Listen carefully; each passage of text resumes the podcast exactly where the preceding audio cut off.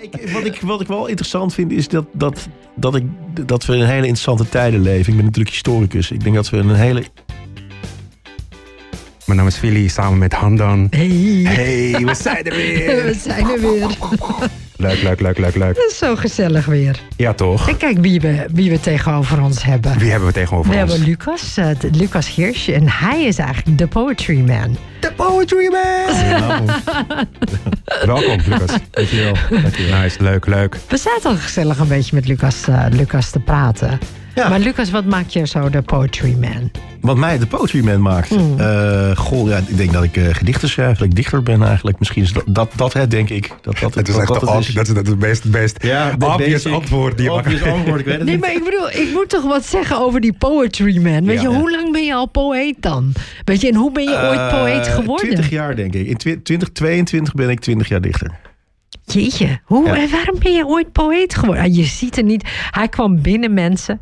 En wij zaten te kijken en ik dacht, is dat nou onze poëet? Ja. En toen zei hij van, ja, zo zit niet iedereen. Weet je, hoe moet een poëet er dan uitzien? Nee, dus dat. En toen zei ik... Lucas, Bas, ga eens even staan, want dan kan je even in de camera even kijken. dan moet hij ook praten, dan moet hij ook Je moet praten. even anders zeggen- zie je moet je even wat zeggen, dan zijn we stil. Ja, dan zijn we stil. Maar dan moet hij wat zeggen. Wat ik moet, ik, wat ik moet zeggen, nou, hoe, hoe een dichter eruit moet zien, ik heb geen idee. Maar ik hoor dat wel vaker. Dat mensen zeggen, god, je ziet er niet uit als een dichter. Maar hoe ziet een dichter er dan wel uit? Ik heb geen idee. Precies. Laat eens, even, laat eens even je schoen zien. Gooi even je schoen even op die desk. Gewoon even- Ja, zo dan moet hij, hoor. dan Maar moet hij ook... Even kijken hoor. ben je zo gaat- lelijk om die schoenen op die desk te gooien? Yes, heel goed. Welkom bij Love on Air. We doen gewoon op die desk. Eh, oké. Ja, superleuk. Ja, Maar hoe kijk, word je dit is dichter? Ik heb geen idee. Dat nee, maar, eh, toen, maar dat zei je. Ik heb geen idee. En toen zei ik Bas Belleman. En toen zei ja, ja. Ja, maar Bas is Bas. En Bas is wat, eh, misschien wat klassieker. Als Bas is echt, als ik aan een netjes dichter, en, ja. als ik aan een dichter denk, dan zou ik Ja. Bas Belleman zo voor me zien. Zeker. Hij heeft dat, dit- dat witte blouseje, Ja. weet je, dat, dat Netjes jasje, en netjes in pak, een beetje dat sluikige haar. Ja. Ja. dat was echt wel een dichter, wat mij betreft. En hij kon ook trouwens, hij praatte prachtig en het is een prachtige Ja, uitzending geworden. eh, ook een filosoof ook. ja, Dus dat is ook dat een was echt, dichter. eh, ja. Maar jij, twintig jaar geleden. Hoe is dat begonnen? Eh, nou, ik heb altijd wel liefde voor taal gehad. Dat, dat zit er wel van huis uit wel in. Lezen en... eh, ja, mijn ouders zijn allebei docent. Ik weet niet of dat ermee te maken heeft. Maar eh, taal was wel belangrijk thuis, denk ik. Dat je toch wel netjes spreekt. En dat je wel weet hoe de spellingsregels werken. En eh, ja, er werd veel gelezen thuis. En op een gegeven moment werd mijn interesse gewekt in een, in een, in een, een, een groep schrijvers... waar ook heel veel dichters bij zaten. De Beat Generation. Mm. Uh, mijn vader kwam op een gegeven moment, toen ik 15, 16 was, kwam die aanzetten met, de, met On the Road van Jack Kerouac. En het was wel een beetje de, het spannende literatuur dan hè, de, de boeken die je op school aangereikt krijgt. Mhm. Dus ik heb me eigenlijk een beetje verdiept in de Beat Generation. En er zaten ook een aantal dichters bij. Dus uh, Kerouac schreef zelf ook poëzie, naast dat hij proza is vast. Maar had Allen Ginsberg volgens, bijvoorbeeld. En Howl is het bekendste gedicht van Allen Ginsberg. En dat sprak mij ontzettend aan. Uh, dat is geloof ik in 1956 geschreven. Maar ook omdat het toen heel erg controversieel was in die tijd. Dus een rechtszaak gevoerd. En ja, mijn interesse in de underdogs eigenlijk ook wel een beetje. En de, en de dichters zijn toch altijd een beetje de underdogs van de literatuur. Ja, het is wel gegroeid en op een gegeven moment, ja, fast forward, toen ik studeerde geschiedenis uh, in Amsterdam en Amerikanistiek uiteindelijk als, uh, als master. Mhm. En, uh, waarom, veel- heb, waarom heb je voor geschiedenis gekozen? Ja, ik was er op school eigenlijk altijd wel heel goed in. Het, was wel, het ging wel makkelijk af, zeg maar. Bedoel, Vakken ook die mij niet makkelijk afgingen, zoals wiskunde. Maar geschiedenis ging mij altijd wel makkelijk af. Mhm. Ik nam het heel makkelijk op. Dus ik denk op een gegeven moment ben ik dat maar gaan studeren. Ik heb eerst een jaar rechten gestudeerd, dat was het niet. Ja. Dat heb ik ook nog gedaan. Ja, dus ik dacht, ik ga maar rechten gaan studeren. Daar kan ik, daar, daar kom je kan snel achter mee. volgens mij. Hè? Ja. Vrees, ik vond het vreselijk. En toen ben ik eh, geschiedenis gaan studeren. Dat vond ik eigenlijk al meteen heel erg leuk. Een nieuwe, nieuwste geschiedenis, dus de 20e eeuw. Mm. Dat kan ik goed plaatsen, omdat je dat nog zo in je dagelijks leven om je heen ziet. En uiteindelijk eh, moest ik een, een, een, een vak, of een, of een eindexamen, of een, eh, wat dat, een, eh, een, een, eh, een, eh, een afstudeeronderwerp kiezen. En toen dacht ik, ja, die Beat Generation die kwam weer terug. Toen dacht ik, misschien is het wel leuk om die Beat Generation, om daar iets mee te doen. Toen dacht ik, ja, in Nederland had je in de jaren 50 had je de vijftigers. Ja, Vinkoog, Remco Kampert, eh Kouwenaar. Mhm. Dus die ben ik toen maar eens gaan bestuderen. En die bleken elkaar gekend te hebben. Vinkoog en Allen Ginsberg waren vrienden. Oh, wat dacht ik, grappig. weet je wat, misschien is het wel gewoon leuk eh, om iets te doen met nou, die jaren 50. Wat sowieso een interessante periode is in Amerika en Europa. En in Nederland. Dus ik was tegendraads in de jaren 50. Het eh, was mijn eindscriptie. En het ging al om de politiek-culturele periode in de jaren 50 in Nederland. En toen ging ik steeds meer lezen over de vijftigers. Toen ging ik Lucie Bert lezen. En toen was het wel gedaan. Toen dacht ik, shit man. Dit, dit is voor mij poëzie. Hè, Op school krijg je natuurlijk hele andere poëzie. Ja. Ja. Lucie Bert wordt eigenlijk, nou ja, werd toen Nee, eigenlijk niet werd zo. bijna niet gebeurd. Nee. Nee. klopt. Toen dacht ik, wauw, dat wil ik eigenlijk zelf ook wel gaan doen. Toen was het onder andere 2002. Toen dacht ik, weet je wat, ik ga het gewoon zelf eens proberen. En toen heel veel gedichten gaan schrijven. En toen uiteindelijk op een podium gekropen in Amsterdam. Festina Lente. Mm. En eh, ik woonde daar vlakbij. En eh, nou ja, het een kon het ander. Toen een paar jaar later had, vond, ik- kreeg ik een uitgever. En toen, nou ja, dan rolt het hard door. En toen was je gewoon dichter. Ja, het heeft, wel even, nou, het heeft me wel echt wel een tijd gekost voordat ik dat echt durfde te zeggen ook hoor. Dat, dat ik echt wel dichter was. En ik ben er ook wel eigenlijk pas een paar jaar geleden achter gekomen dat ik niet echt prozaïst ben, maar echt dichter. Ik heb ook een roman geschreven. Eh, vind ik toch wel wat lastiger. Gaat me toch wat moeilijker af. Dus, ik, en dus ik ben toch echt wel achter gekomen dat ik dichter ben, ja. Dat Hm, het het echt is wel wel mijn, eh, mijn ding is. Ja. Oké, eh, misschien ligt dat aan mij hoor. Eh, het verschil tussen een dichter en een, en een eh, misschien is het gewoon een, taalding. Spoken word artiest. Poeh. Spoken word is denk ik toch wel meer vanuit de orale traditie. Mhm. Ehm, toch wel wat. Ja, ik vind het toch wel wat lastig te zeggen. Ehm, ik laat zo zeggen, ik heb, in, ik heb best wel wat in Amerika opgetreden, ook nog wel. Een aantal clubs in Chicago bijvoorbeeld. Word je dan heel snel een spoken word artiest genoemd? Of? Nou, nee, maar dat- de spoken word artiesten noemen zichzelf geen spoken word artiest. Iedereen is daar gewoon een poet. Right, ja. Je, Ja. In Nederland is het toch wel heel erg van als je, als je vanuit de spoken word eh, komt. En ik, ik zit daar helemaal niet in verder, maar ik lees en zie ook wel eens wat. Ja. Van nee, ik ben geen dichter, ik ben spoken word. Maar in Amerika is het gewoon met gewoon een poet. Klaar. En ben je een goede poet of een slechte poet. Weet je? En het moet op papier moet het blijven staan, vind Ja, ik. ja, ja, En met spoken word is het toch ook wel heel vaak dat het op papier toch ja, Ja, wat precies. vlakker is. Ja, ja. En dat het meer om de impact gaat en of je presence op, op het podium. En ja, weet je, dat, die discussie was er ook met de Poetry Slam. Een Mhm, jaar of mhm, eh, mhm. twintig geleden. Was het Poetry Slam was toen een heel erg eh, hip dingetje. ja, klopt. En je ziet dat ja, uit die, uit die hosts zijn er ook maar een handvol Ja, overgebleven... die nu gewoon allemaal boekcontract hebben. ja tuurlijk. Dat Ja. zou je in de spoken word ook denk ik wel zien. Dat er gewoon een hele host... Het is nu een host, het is hip. Klopt, het is niet populair inderdaad. Maar Ja. of het allemaal even goed is, ik weet het niet. Ja. Ik heb een aantal gezien die ik echt heel goed vind. Maar die zijn op papier ook gewoon heel goed. Weet Ja, je ja, ja, denk, precies. Wauw. Want dat is de basis, daar moet Voor je mij is het beginnen gewoon poets. Weet je, Ja. je bent gewoon dichter. Er is geen verschil tussen een poetry slammer of een, of een dichter of een spoken word. Voor mij is het allemaal poëzie. Ja. Ja. Het klinkt niet zo hip natuurlijk. Ik snap Mm. als je heel hip bent en Nee, happening. ja, nee, nee, nee, Dat je niet wil zeggen, ik ben dichter, maar zitten- spoken word. We zitten hier niet om uh, hip te zijn, uh, Nee, ondanks maar de dus, schoenen weet je, de... het, het gaat erom dat je die liefde voor taal hebt. Juist. En eh, ja, dat maakt het mij. Weet je, ik, het zijn allemaal hokjes. Ja, je ja. hebt gewoon goeie- in mijn ogen goede dichters. En Ja, slechte, slechte dichters, goed. Ja. dat is- Ja, oké. ja, ja. En na, en na geschiedenis, wat ben je dan gaan doen? Eh, nou, ik ben afgestudeerd. Toen ben ik eh, heel veel poëzie gaan schrijven. En toen ben ik bij een bank gaan werken. Aha. Oh. Aha. Ik heb Dit heel had lang ik in het nog niet bankwezen verwacht. gezeten. Nee, nee, precies. Ik heb Dit had ik niet verwacht. Ik Je zei dat je niet goed was in 14 jaar wiskunde, toch? Of, Wat? je zei dat je niet goed was in wiskunde. Nee, nee, nee. Ik heb allemaal analyses geschreven. Ik ben, eh, ik heb voor een, uiteindelijk heb ik voor de bank eh dreigingsanalyses geschreven. Ik ben, Poëtisch? nee, nee, ja, het is ook voor taal, hè? Het is ook taal. gruwelijk. Nee, ik heb eh dreigingsanalyses geschreven. Ik was Rusland en Midden-Oosten deskundige. Oh, shit. En eh, ik schreef, als dan zeg maar een rijke oligarch bij de bank kwam bankieren, Ja. waar dan een zweem van criminaliteit omheen hing of fraude, dan spitte ik dat uit. En dan ging ik uitzoeken van god, wat is daarvan waar? Wat is daar niet van waar? Wat is fake nieuws? Wat is echt nieuws? Dat was tien jaar geleden of twintig jaar geleden was het ook al een ding. Ja, ja, ja, ja, precies. En ja, dan haalde je informatie bij allerlei instanties vandaan. Dan schreef je rapporten en dan adviseerde je de business van ja, misschien is het niet zo handig om hier Wel of de niet. Nee, wel precies, een ja. zaak mee te doen. Maar het is jullie pakken Jan. En er is nu heel veel over te doen de laatste tijd. Hè? ja, precies. Maar vond je dat leuk werk? Of? Onwijs. Ja. Ja. Alleen uiteindelijk dan, ja, ik werkte voor een leuke bank. En toen werd, ik over, werd het overgenomen door een Britse bank. En toen was het klaar. Ja, het is gewoon een andere mentaliteit. leuk, Ja, ja, ja, leuke Dat is bank, gewoon ja. van, eh, weet je, if we say we, you want, if you, you need to jump, when we say you want, you have to jump. Ja, ja, ja, ja, precies. En you don't jump. Nee. Nee, precies. Nee. Oké. nee. En toen ben je gestopt? Nou, ik ben ontslagen. Dat Oh. vond ik eigenlijk wel, eh, nou ja, gewoon met een, nou, ik werd gewoon, door, omdat ik zo lang bij die bank gewerkt heb, kreeg je gewoon een aantal maanden salaris mee. Ja, precies. En sindsdien, ik, sindsdien ben ik zelfstandig en leef ik van een poëzie. Dus misschien is het een, een hoe zeg je dat? Eh, Een zegen. een zegen geweest. Ja, Ja, precies. Zeker, ja. dat vind ik wel tof om te horen.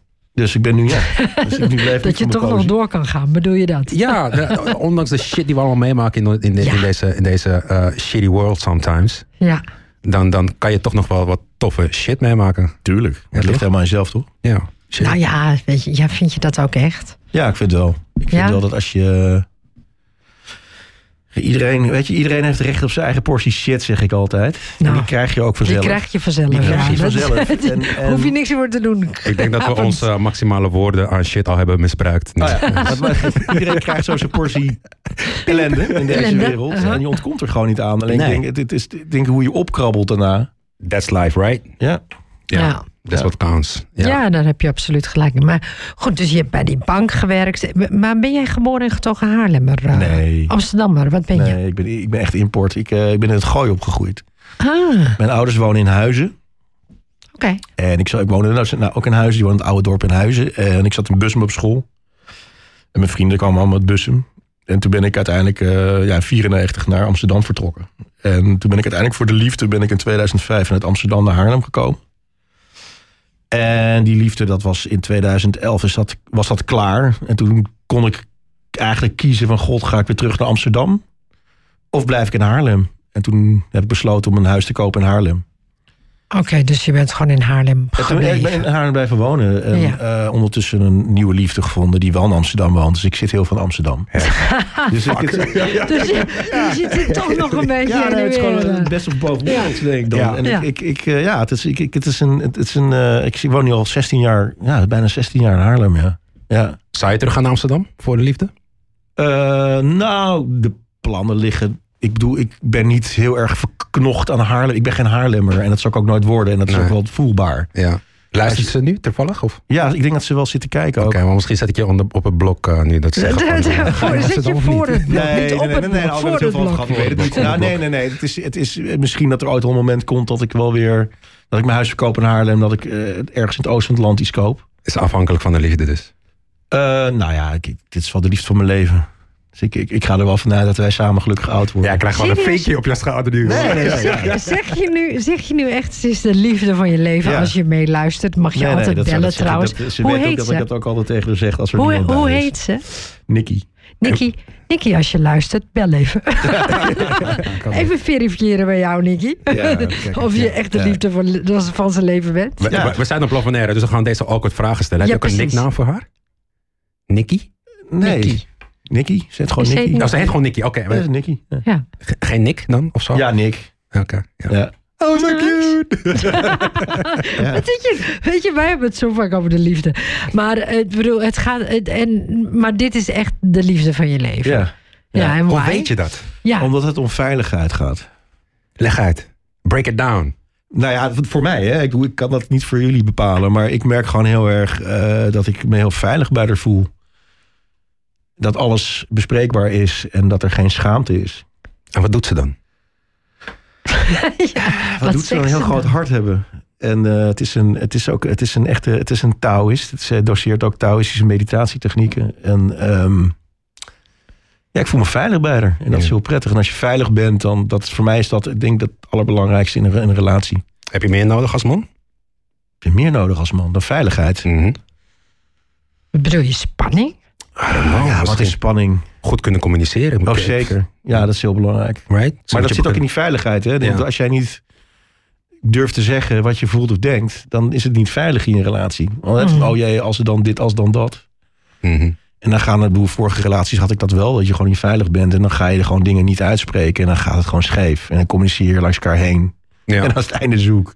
Dus eigenlijk Ja. al een red flag als je gewoon niet je ding kan zeggen. Dan, dan, dan. Nee, dat betekent niet dat je maar alles eruit moet kunnen blaren. Maar Nee. gewoon, weet je, dat je... Het, het is ook een bepaalde manier rekening met elkaar houden, denk ik. Ja, en eh, ja. elkaar aanvoelen. Ik denk dat dat ook heel belangrijk is. Ik stel, ik, ik stel je openheid en eerlijkheid heel erg op prijs. We zijn nog maar net een paar minuten in uitzending. Dus dat, dit is het niveau, hè? We gaan echt, we dive deep.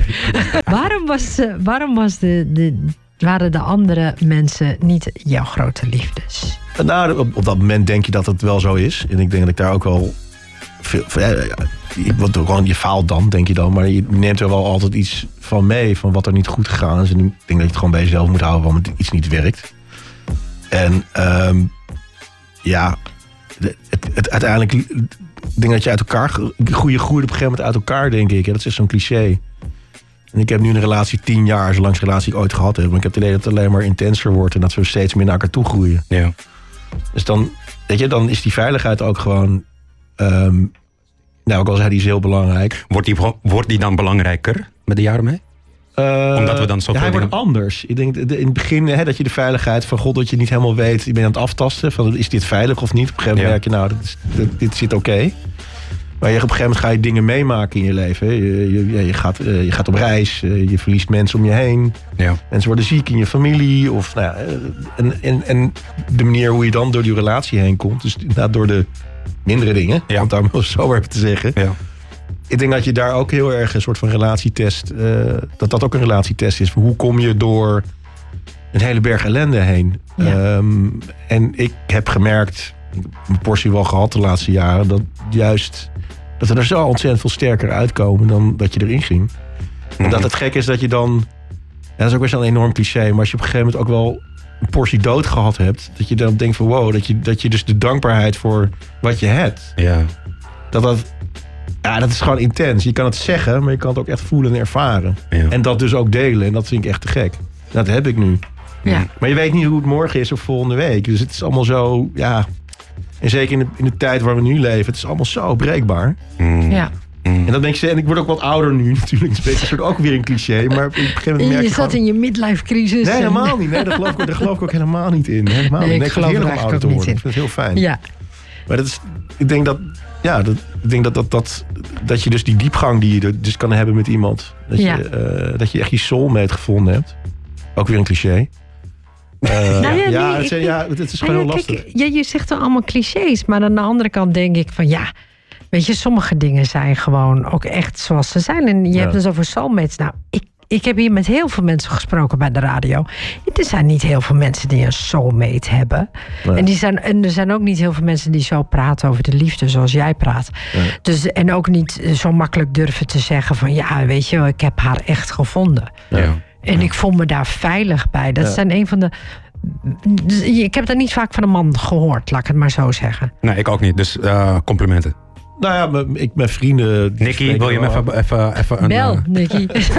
geef hem even, even een beloning eh, vanavond. Nee dat, nee, dat moet helemaal uit mezelf komen. Ik maak is een het- grapje. is- is het, maar, eh, maar hoe ben je er trouwens tegengekomen?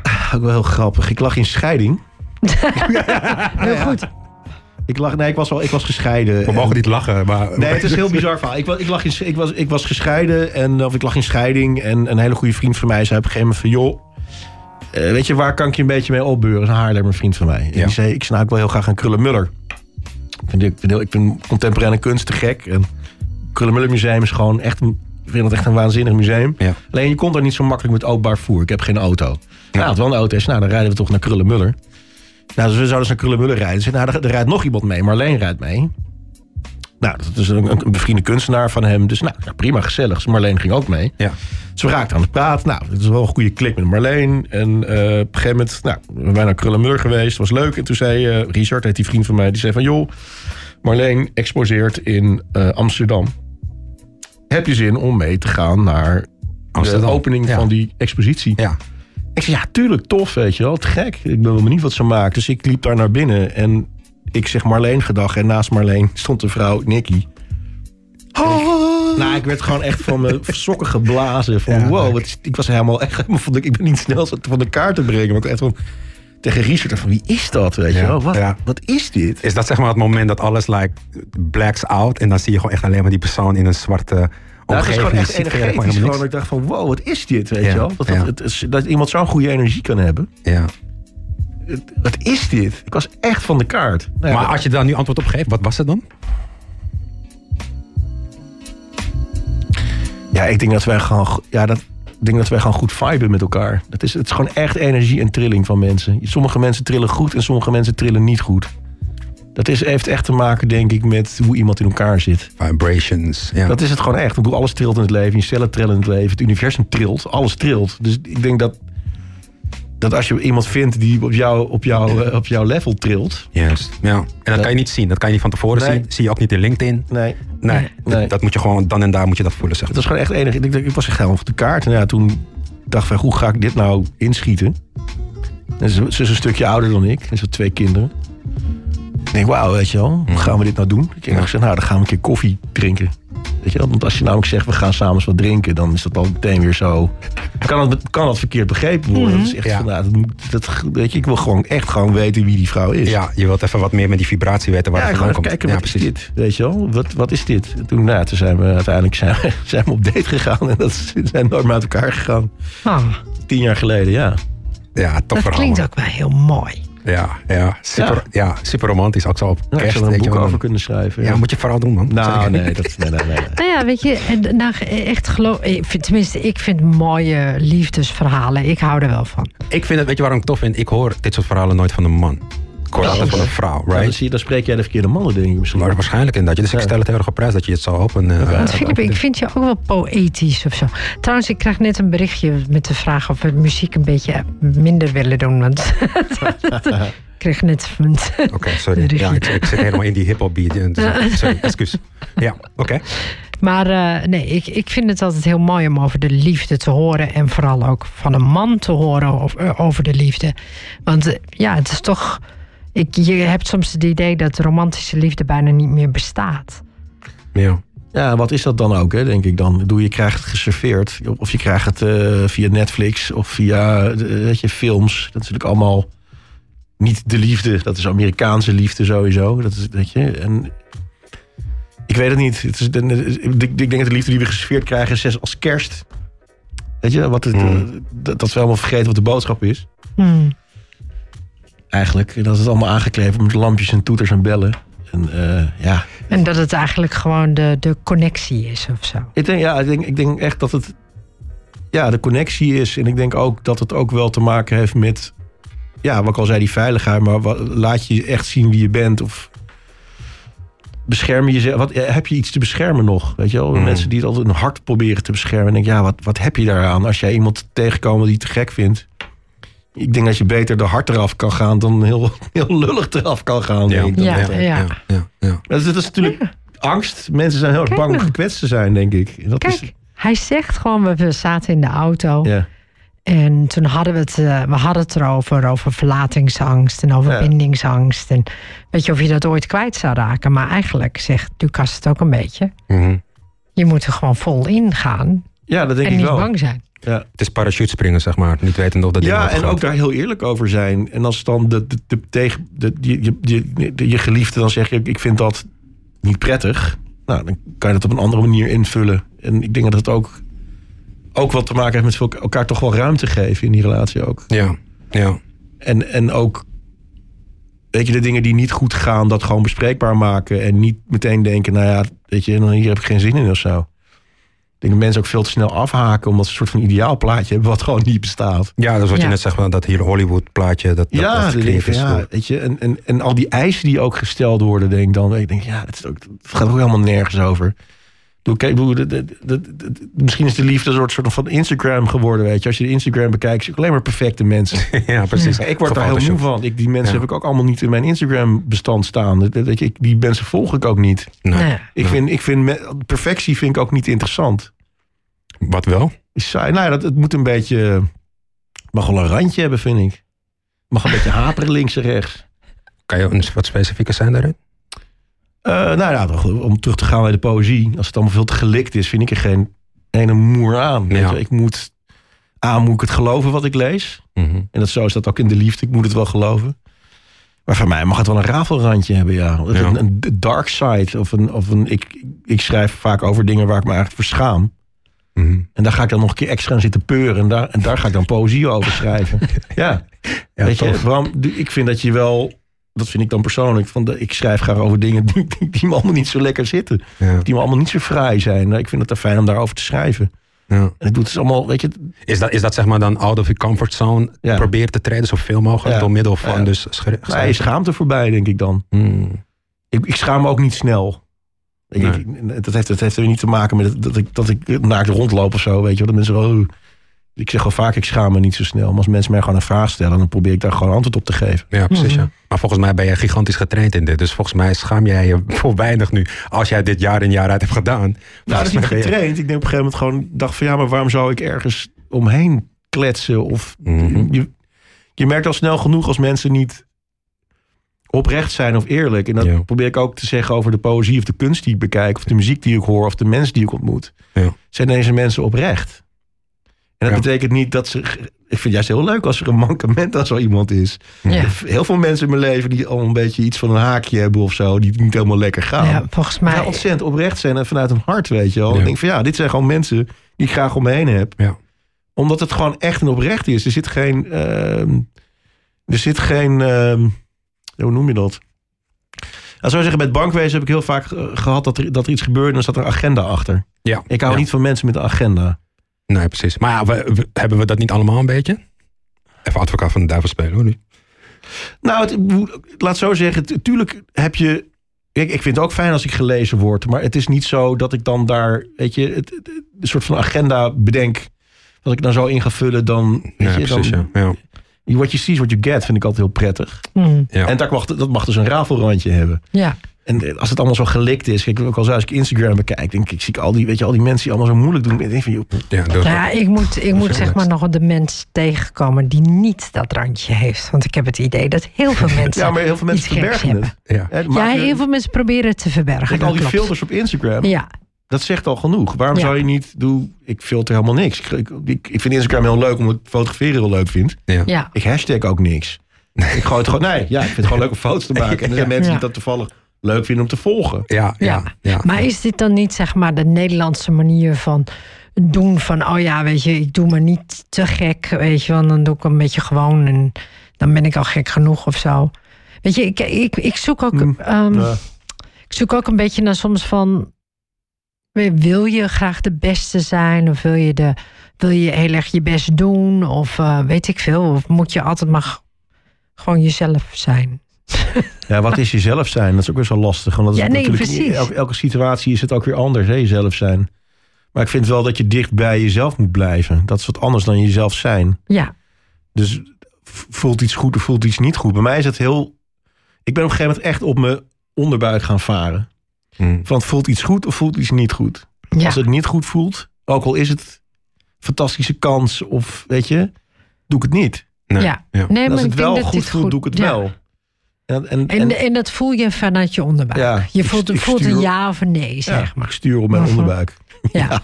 Dus je voelt heel duidelijk ja of nee. Ja, en als het nee is, dan doe ik het niet. Weet je, en dat bijvoorbeeld, hè, als ik toch wel wat uitnodiging krijg voor optredens of projecten.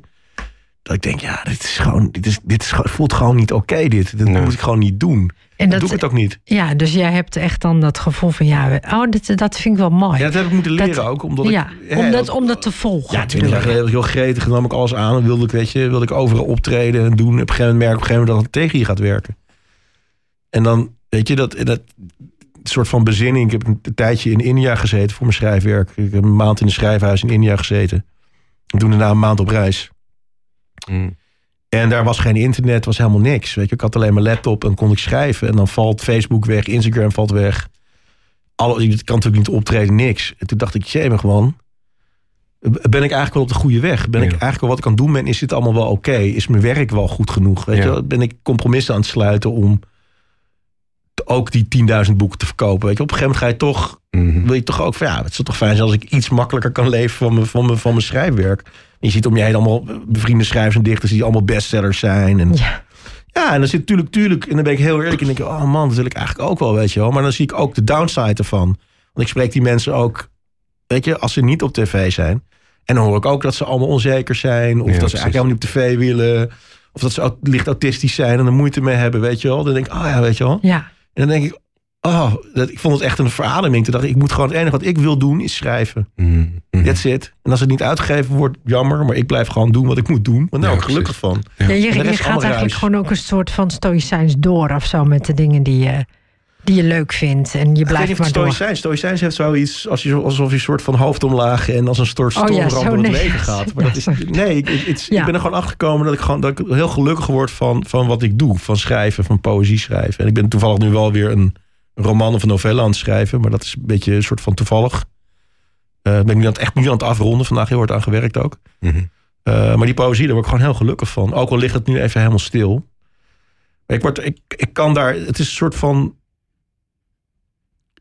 universum wat je schept. Je Mm. schept iets wat er nog niet is. Het is gewoon heel raar dat je dus een lege bladzijde hebt, zeg maar. Op je Mm. computer dan.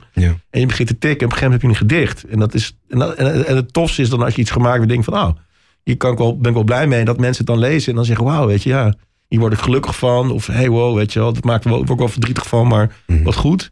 Dat je mensen ook kan raken met wat je maakt. En dat is, hebt, eerst is er niks, dan heb je een idee, dan heb je een gedicht.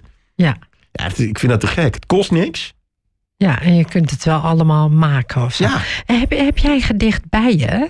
ik, ja ik heb hem to- toevallig, toevallig Toevallig. een dichtbundel bij me. Hey. Mijn laatste dichtbundel. Eh, die is vorig jaar, of in 2020 uitgekomen. Is dat vorig jaar? Ja, Ja, vorig jaar vlak ja, voor de ja, de- het is nog vorig ja, jaar. het is nog vorig jaar. Ja, Ja. Het is 20, ja, 2020, maart 2020, vlak voor de lockdown is hij uitgekomen. En ehm, ja, dat was wel jammer, want ik zou allemaal leuke dingen gaan doen. Mhm. Ja, Maar dat Ja. is allemaal... eh, don't we all, right? ja, precies, iedereen. Ja. Het is, en, en toen dacht ik, ja, eerst vond ik dat eerst heel erg. En nu vind ik, heb ik zoiets van, nou ja, ik ga gewoon weer een nieuwe maken. Kan je wat voorlezen voor ons? Ja, ik kan misschien het openings... daarom vroeg ik het, hè? Het, ja, oké. Moet ik het openingsgedicht Ja, Lezen. Ja, ja. Het heet ehm, Mijn hart, mijn lijf, mijn leger.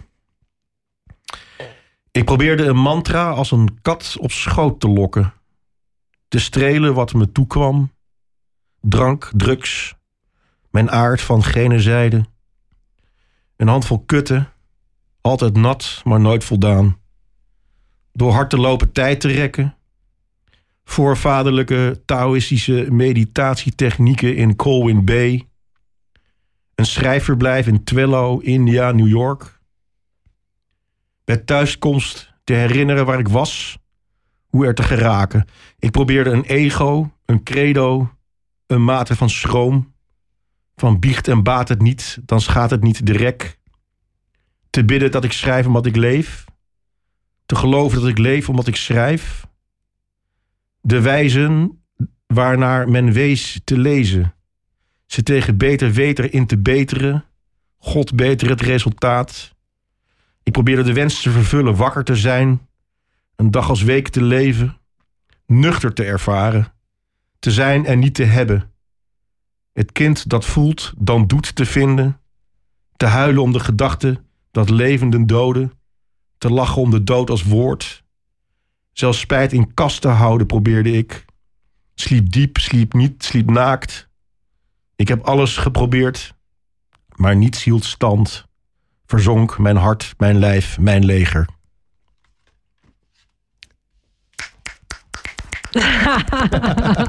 dat doe je weer goed, hè? Dat doe je heel goed. Ja, nice man. Dank je. Ja. Dope.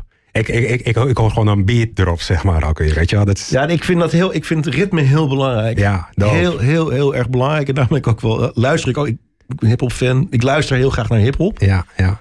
En ik vind een, een beat, in alles zit een beat en een ritme. Dat zit ook in schilderijen, dat zit in ik- overal. Ik moet, het moet flowen. Yes. Ik vind het zo bijzonder dat je in, in het Nederlands zo mooi kan schrijven. Dat vond ik met eh, Bas trouwens ook al. Het is, Nederlands is zo'n mooie taal. Ik vind het zo'n moeilijke taal. Vind je? Maar wat, Ja. is er moeilijk, wat is er moeilijk aan taal? Te vragen Nee, af. Nederlands vind ik moeilijk qua. Ik, ik, ik heb altijd het idee dat ik niet genoeg woorden heb en dat de woorden Maar dat altijd heel hard zijn. interessant. Ja, omdat de woorden altijd zo hard klinken. Ja? Ja, Maar heb jij nog een andere taal die je ook heel goed spreekt? ja. Ah. nee, ja, dat kan. Ja. Dat, dat- nee, ja, dat, dat kan. En dan, dan heb je dus vergelijkingsmateriaal. ja. Dus dan, dan eh, ja. En heb, je, heb jij andere talen ook? eh, Nee, ik, doe, ik spreek wel Engels. ja, maar En dat, ik lees graag Engels. En Ja. kan een aardig woordje Engels. Eh, en, en, en, maar het is niet zo dat ik doe, mijn poëzie wordt wel vertaald in het Engels. En Ja, ja. Het wordt af en toe ook nog gepubliceerd in de Amerikaanse tijdschriften bijvoorbeeld. ja. Maar dat doe ik niet zelf. Nee, nee, ik, ik precies. lees wel mee en doe suggesties. Wat vind jij de meest sexy taal die er is? Oh joh, ik vind... ehm, wat ik een hele mooie taal vond, is, vind, is Farsi. Dat Ja. vind ik een hele, hele... Echt sexy. Sexy, sexy taal is dat. Ik sta er niks van. Nee, tuurlijk. Ik vind Fries heel mooi. Russisch vind ik ook echt... Oh man, als ik dat hoor. Russisch ook? Ach joh, dat is zo'n mooie taal, vind ik dat. Want Eh, Farsi snap ik. Weet je, Farsi, oh, heeft iets heel ehm, zangerigs. ik, heb, zo. ik heb wel eens... Ik, ik, mijn, mijn, mijn grootste voorbeeld is een, is een Finse dichter, dichter, dichter dichteres, dichter. Sirka Turka.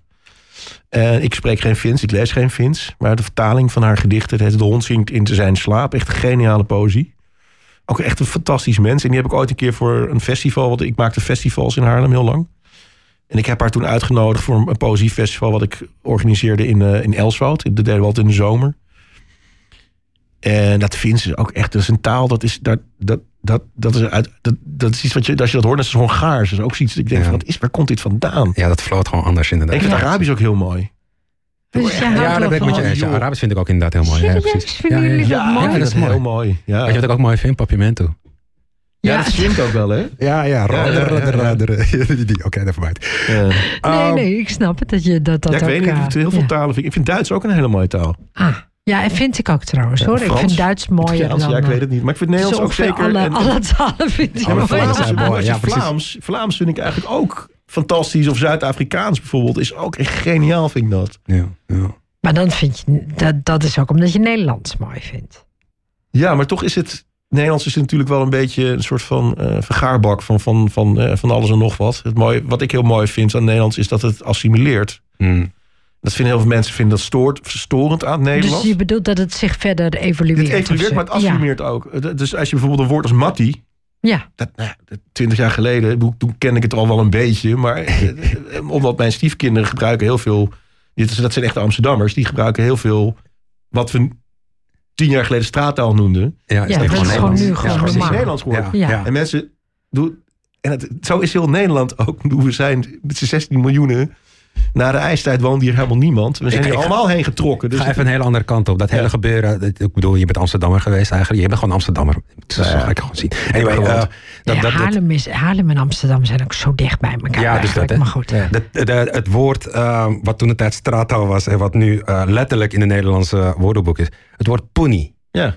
Wat vind je daarvan dat het zo geadopteerd is? Dat het nu, ja. Nou, ik, ik, vind, ik vind het gek. Net zoals woorden als smeris of shekels. Of weet je, ik ben, ik ben heel erg van de, de Amsterdamse, het Bargoens, het, het oud-Joods Amsterdams. Ja, ja. Fantastisch vind ik dat. En Ja. als je echt nog een keer een echte Amsterdammer tegenkomt in Amsterdam, die dat dan, weet je, een Piketanissie, dat soort dingen. Of, Ja, of weet je, ja, dat, dat ja, ja. hele oude. Ja, wat ze eigenlijk een beetje rond het Waterloopplein spraken, dat Amsterdamse. Juist, ja, dat, ja. ik vind dat.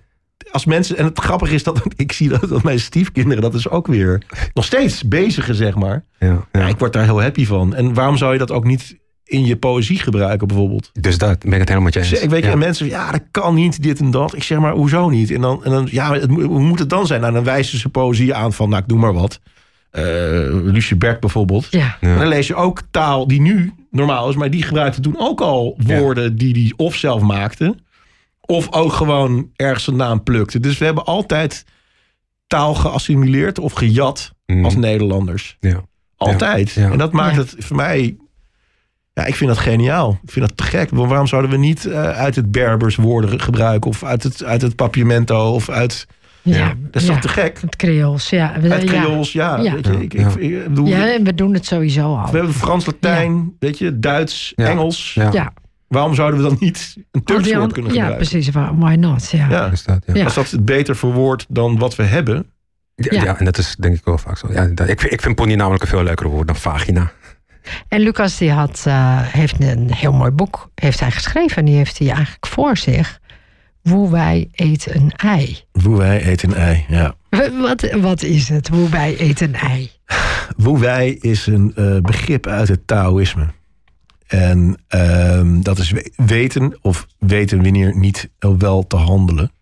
Ik kan wel even de definitie die ik achter in het boek heb gezet voor de mensen die. le- lees die eens. Eet een ei. Wei is een grondstelling in het Taoïsme dat een begrip inhoudt van weten wanneer wel te handelen en wanneer niet te handelen. De letterlijke betekenis van Wei luidt niet handelen tegen de aard der dingen in. Een onderdeel van het paradoxale begrip Wu Wei komt als volgt tot uitdrukking: handelen door niet te handelen. Dat vind ik wel een goeie. Ja, ja dat, dat is, en, en dat klinkt allemaal heel erg ingewikkeld. Maar eigenlijk, als je dat. Het mooie in het Taoïsme is dat het ook. Dus niet is dat het een mentale levensfilosofie of religie is, hoe je het ook wil noemen. Maar dat je het gewoon in de dagelijkse praktijk toepast Mhm. en dat het werkt. Ja. Voor mij dan, hè? Handelen door niet te handelen. handelen door niet te landen. Ik doe ik heb bijvoorbeeld het, voorbeeld als ik ik woon in de Heilige Landen en ik moet mijn boodschappen doen in ehm, de, de Grote Houtstraat, de Albert Heijn. Ik maak geen reclame bij de supermarkt verderop. Ja. en no- normaaliter, hè, in normale i- situatie is dat heel druk in de Grote Houtstraat. Ik weet precies welke supermarkt je bedoelt. Ja. Juist. En wat ik meegekregen heb, want mijn vriendin doseert dus de Taoïstische meditatietechnieken. En er zitten ook heel veel meditatieve kanten aan, maar ook Qigong's bewegingsoefeningen vanuit het Taoïsme. Ehm, wat zij mij toen ook heeft aangeleerd is dat als je bijvoorbeeld met een onrustig hart of een bozig hart naar buiten stapt, dan trek je dus vervelende mensen aan die tegen je aanlopen of niet opzij gaan. Maar als je met een glimlach in je hart naar buiten stapt, dan kan je, als het goed is, gewoon heel makkelijk door die grote houtstraat wandelen. Heel makkelijk naar de Albert Heijn. Heb je in ieder geval niemand wat last. Maar als jij daar als een soort van bulldozer in je- eigen recht denkt te staan, recht door die grote hout gaat. En dat iedereen maar op moet, hè? omdat jij er aankomt. Dieven. Ja. Ja. Dan, joh, dan gaat het gewoon binnen vijf stappen al fout. Want je trek je gewoon aan. Dus je kan heel bewust niet handelen, oftewel niet die bulldozer zijn. Ja. Maar gewoon even naar links en naar rechts stappen. Heb je nergens last van. Ja. En dat is dus dat handelen of niet handelen. Ik heb het even heel simplistisch uitgelegd. ja, precies. Ja, maar maar zo probeer ik het altijd uit te leggen. Het is heel, het is heel bewust... nou niet, ik hou helemaal niet van het woord mindful, maar dat je heel bewust je, je handelt of niet handelt. Ja, precies. Maar je, je zegt net uh, het moment dat je de deur uitstapt, zeg maar. Dus dan Ja. is het, ja, maar goed. Soms heb je onbewust, heb je niet door uh, Juist. wat voor energie je dan zeg maar Exact, hebt. Met, ja. Weet je, waarmee je dan de deur uitstapt. Dus eigenlijk moet je dan bij de deur een reminder hebben van... Hoe stap ik naar buiten? Doe even het is niet erg dat je dus ook met een ontzettend chagrijnig hart naar buiten stapt. Nee, Maar wees je wel bewust van. ja, zodra je de deur uitstapt, Dat, ga je dat, ontvangen. Ja. Juist. En als je dat toepast, en het, het- hoe, hè, ik zeg niet dat ik het elke keer als ik naar buiten stap, maar ik vergeet het ook wel eens. Maar ik merk als je er dus bewust van bent, hoe jij dus, met wat voor energie jij dus op stap gaat, Ja, of je iemand benadert. ja. Ik, ik heb wel eens, weet je, ik heb bij mij om de hoek woont iemand die graag een houtkachel stookt. Ook als het windstil is. En dan slaat het bij mij aan de achtertuin neer en dan stinkt mijn hele huis. En dat, dan raak ik enorm, ik, het slaat op mijn longen. Ik vind het heel vervelend. ja tuurlijk. Ik heb echt al honderdduizend keer gevraagd aan die man of hij alsjeblieft niet wil stoken. Als het windstil is, maar daar het heeft hij Ja. scheid aan. Ja, op een gegeven moment, ik heb het altijd heel vriendelijk gevraagd en het werkt niet. Op een gegeven moment ben ik daar echt ontzettend keer boos aan de deur gegaan. Ja, dat escaleert dan binnen twee seconden, escaleert dat dan. Jouw energie Ja. botst met zijn energie. Ja. Dan kan je gewoon beter denken, weet je, ik doe gewoon even alle ramen gewoon dicht. Ik zet wel even de ventilator aan in de Elke keer? badkamer. Ja, op een Je gegeven wilt, moment... wilt wat- het niet veranderen bij die man. nee, dus Je wat, wat kan je dan van, ik doen? ga Dan de kan je ook denken, oké, weet je, let it be. En dat vind ik soms heel lastig. Is- En ik ga dat is- beter dan is- andere keer. En, weet je, maar dat Dat is vind ik wel, super lastig, ja. ja maar dat precies. vind ik wel heel mooi in, in, dat, in dat Taoïsme ook. Er staat ook dat non-duale denken. Dat het een niet zonder het ander kan bestaan. Het een is ook niet slechter dan het ander, bijvoorbeeld. Ik vind dat heel mooi. Alleen het is een bepaalde bewustzijn. Je kan bewust bekwaam zijn en bewust onbekwaam zijn. Dat is ook heel mooi. Mhm. Ja. Ik vind dat, dat vind ik hele mooie begrippen. En in dat Taoïsme, en ik heb het, joh, het, is, het zit nog veel dieper in elkaar en ingewikkelder. Maar ik, ik haal er zo de dingen uit die voor mij gewoon interessant zijn. Ja, precies. Zoals een vals yin en een vals yang. Dat vind ik ook, dat is, dat, ik heb ooit een, een lezing gehad van iemand die eh, het vertelde Leg, over... leg het eens uit wat een vals Nou, is ik, vals ik, ik, ga nu eventjes hem napraten hoor. Ja, de ja, vals yin, vals yang. Je hebt vals yin is bijvoorbeeld als je, je hebt van die mensen die dan zeggen, je hebt een avondje met z'n allen gegeten aan tafel. En altijd zo'n type zegt, nou, laat mij het maar weer doen. Iemand die zich altijd zo, zo weet je wel, zich zo eigenlijk niet wil, maar denkt, nou, ik ga het toch doen. Weet je, dat is vals vrouwen yin. heel veel. Vals yin. Ja, maar er zit heel veel vals yin in. Dus dan Ja. doe je het niet met een, vanuit een, van, dat je het ook daadwerkelijk wil doen. Ook echt Ja. wel doen. Ja, maar een soort van agenda zit er dan ook weer in. Dus je Ja, met een ze agenda. Maar je hebt een vals, passive-aggressive. en vals yang is bijvoorbeeld dat je denkt van nou, eh, ik doe iets zodat ik er eh, beter van word. Dus ik doe iets naar een ander zodat ik er zelf beter van word. Dus ik bijvoorbeeld, stel je bent eh, programmeur van een, eh, van, een, van een festival. Je denkt nou als ik nou die persoon uitnodig, die- maar ik weet dat die persoon voor mij ook weer wat kan betekenen. Oh ja. Dan nodig je die andere, de andere persoon niet uit omdat je hem te gekke dichter vindt. Nee. Of dat hij een goede muzikant is of whatever. Of toffe films maakt of zo. nee. Van als ik hem uitnodig, weet je, maar hij heeft een goed netwerk. Ja. Dus weet je wat? Weet je, of, of simpel gezegd, ik like diegene op Instagram. En als hij de, in de hoop dat hij me dan terug liked, dan zit ik in dat netwerk. Ja. En dan kan ik in dat netwerk weer. Weet Ja. je, dat, ugh, Ja, ja. dat is vals jong. echt vals dan gewoon. Ja, dat vals, vals jong heet dat dan. Ja. En ja, dat, goed, dat is, en dat is allemaal niet erg. Maar als je ervan bewust van wordt, kan je andere keuzes maken. Ja. En dat is, ja, ik, ik vind dat het, in het Taoïsme vind ik dat, eh, ja, dat, ik vind het gewoon prettig. En het, en het is heel moeilijk om een, je kan ook geen goede Taoïst zijn. Want als je een goede Taoïst wil zijn, dan ben je geen Taoïst. Ja. Nee. Ja, dat klinkt ook, maar dat klinkt ook mooi. Maar En het is ook heel veel mensen zeggen de weg die je bewandelt. Ja. Het mooie is dat ik dus door, door meer te lezen en door met mijn vriendin er veel over te praten, die, ik al zei, dus die doseert dat. Eh, die zei, ja, maar het gaat, en we kwamen erachter in een boek, dat is iemand die dat beschreef. Ze zei, nee, Taoïsme is niet de weg die je bewandelt, maar de weg die achter je oprolt. Mm. dat is dus- misschien nog beter. Juist. Want de weg, er is geen weg die je bewandelt. Ja. En waar je overheen wandelt. Want dat is, dat is, alles is nieuw. Elke keer, je leeft het nu. Dus Ja. er ligt niet een pad voor je. Maar het is de weg die achter je oprolt. Die Ja. interessant is. Ja. Van wat laat je achter? Wat rolt er zich achter je op die weg? Dacht ik, Mm. oh ja, dat is ook wel Mm. interessant. Ik vind dat een hele mooie het En daar kan ik wat mee. En, Ja. en jij bent nu, jij hebt zeg maar een boek geschreven daarover. Nou, ik heb, ik heb, ik heb wat ideeën van die, van die hoe wij, van het handelen, niet handelen. Waar ik dan mee worstel. Hè? Dus de, de openingsgedicht wat ik las. eh, dat gaat dan over de laatste jaren dat ik, weet je, alles maar buiten mezelf zocht. Ik ben, was vrij onrustig in mijn zijn. En als ik dan ga hardlopen, dan kom ik tot rust. Maar dan ga je dus dingen buiten jezelf zoeken. Mm. Hè? Maar je moet het in jezelf zoeken. Die, waar komt die onrust dan vandaan? Je kan het wel bezweren door heel veel drugs te gebruiken of te drinken of heel veel seks te hebben ja. of whatever. Ja, Maar dan demp je het in plaats van dat je het van binnen op gaat lossen. Waar komt die onrust vandaan? En is dat eigenlijk wel heel erg die onrust? En waarom veroordeel je die onrust? Ja. Mag ik het even zien? Dat, Ja. eh, want jij wilt het geen boek noemen. Dat is een dichtbundel. Een dichtbundel. Ja, het is mijn, het is mijn vijfde dichtbundel. Oké, wacht even kijken of ik eh, ja. die camera Je- op mij je kan moet- krijgen Je nu. moet dan praten. 1, 2, 3, 4, 5, 6. En Te koop bij de betere boekhandel in Haarlem en omstreek. Nee, hij is gewoon overal te koop als het goed is. Ja, maar dit is, dit, is, dit is gewoon een boek, joh. Ik, ik vind dat... Oh, wacht, er valt even wat uit. Sorry. Ja, dat zijn nieuwe Maar gedichten, inderdaad, dus uh, gedichtenbundel. Ja. Heel nice dit. En waar, waar kan je dit halen dan? De, daar, eh, ik, ik noem een De Vries in Haarlem of Atheneum Boekhandel of eh, de Kennemer Boekhandel. Ook Oh, wat zo leuk. genoemd volgens mij. Ja, nice. Ja, nee, nee, reclame nee, ja, zeker reclame maken voor de boekhandels. Want Ja. het, Ja. het, het is eh, echt... eh, boekhandels is blijf kopen in godesnaam. Ja. ja, dus Ja. Dat, ja, leuk man. Er is niks leukers dan een boekhandel, vind ik. Ja, Ja. Het ziet er ook goed uit, dit.